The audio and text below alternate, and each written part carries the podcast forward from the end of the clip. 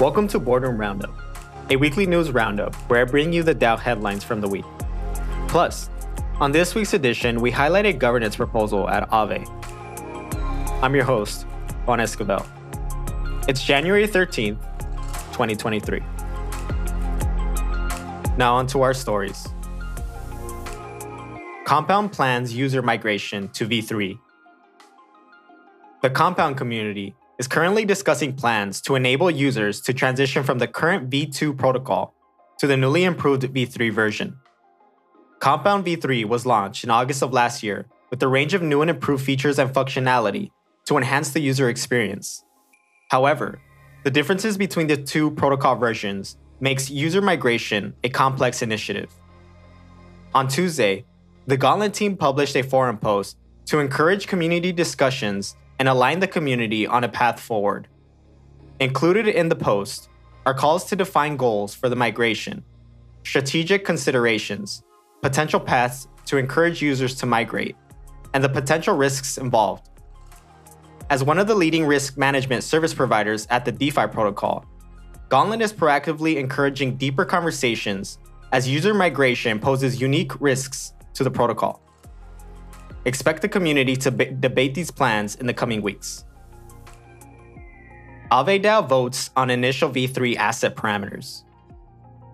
Aave's risk service providers, Gauntlet and Chaos Labs, have been actively discussing their V3 initial asset recommendations ahead of the mainnet launch. After weeks of discourse, a proposal to decide between the two recommendations is now up for a vote. Notable differences between the two proposals include loan to value and liquidation threshold settings, the number of assets supported, and recommendations for isolation and E mode features. In general, Chaos Labs' proposal is viewed as more cautious, with a trade off in capital efficiency. Gauntlet's proposal is based on insights from simulations conducted on Aave V2 ETH and AVAX and offers more aggressive parameters to avoid disincentivizing borrowers. The Aave community must now consider both options and their various trade offs. Voting on the proposal is live on Snapshot until January 14th.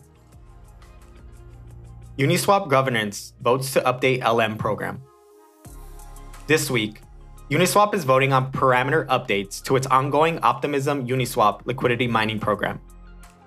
During Phase 0 of Optimism's governance fund, the DEX received 1 million OP tokens to drive growth to the L2. In October, Uniswap governance voted to structure a liquidity mining program into three phases with three initial incentivized asset pools WETH USDC, WETH DAI, and USDC DAI. The first phase of this LM program successfully ran for two weeks and distributed 50,000 OP. Now, Uniswap is voting on the details for phase two, which includes adding an additional incentivized pool and adding a new liquidity mining partner.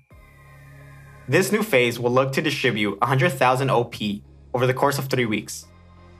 A future third and final phase will distribute 650,000 OP and will run until all rewards have been depleted.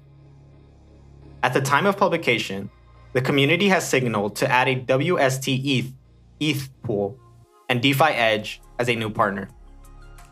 Voting on the proposal concludes later today. On this week's proposal highlight, we highlight Aave Ethereum V3 market initial onboarded assets, a proposal at Aave. If you're an Aave token holder, you can find and vote on the proposal and similar proposals over at boardroom.io forward slash Aave. This proposal aims to confirm the initial asset parameters on Aave v3 mainnet launch. The Aave community will select their preference between two proposals submitted by the service providers Gauntlet and Chaos Labs. Today, I'm excited to be joined by Duncan, governance facilitator at Boardroom. Duncan is here to help further explain the proposal, what it aims to achieve, and its potential. Welcome back to the show, Duncan. Thanks for having me, Juan. Can you provide us an overview of what exactly is being proposed? Yeah, sure. Uh, so the proposal up before the Aave DAO right now has to do with which assets uh, will be the first to go on the Aave v3 Ethereum deployment and what their parameters will be. Um, and there are two proposals before the DAO that are one is from Gauntlet, one of the risk managers that, that has been hired by the DAO, and one is from Chaos Labs, another risk manager that has been hired by the DAO. And they both have different presentations of which assets and why and what their parameters should be for Aave v3 Ethereum, which is which everyone has been looking forward to, you know, and, and wants to get off the ground. And why was this brought forward now? Uh, what does it hope to accomplish? Well, Aave, the community, Aave community has been really pushing and hoping to get to V3 on Ethereum because it's going to be a big market, and most you know users, most um, suppliers and borrowers are on are on V2. So they're trying to incentivize, or at least to get people to move to V3. It's safer, it has more possibilities, it's it's easier to manage on the risk front. Um, so everybody's eager to figure out what you know what the assets should be and what their parameters should be to to mitigate the risk, but also not to make it so conservative that you know that it won't be that there won't be any capital efficiency. So really a debate really that's going on between what the best approach uh, here is, and there are conflicting there are conflicting ideas about what will be most effective. And why was this proposal passing mean for the DAO going forward? Well, I think it's going to really indicate. Um, I mean, you know, not to be overly dramatic about it, but there is a, there is really a, difference of opinion between Gauntlet and Chaos Labs, and those and there are people kind of siding uh, between them.